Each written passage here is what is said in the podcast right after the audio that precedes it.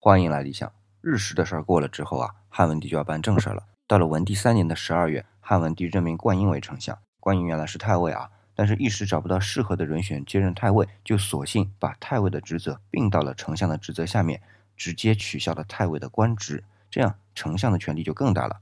汉朝的最高官职啊，称为三公，就是丞相、太尉和御史大夫。丞相管行政，太尉管军事，御史大夫管监察兼副丞相。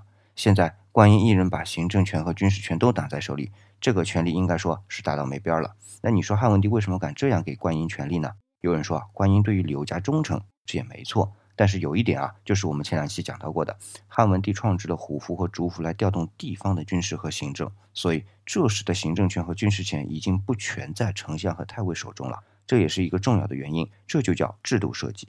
那今天在理想主义公众微信号里回复“制度”两个字，再来看一篇关于朱元璋对于明朝的政治制度设计的文章。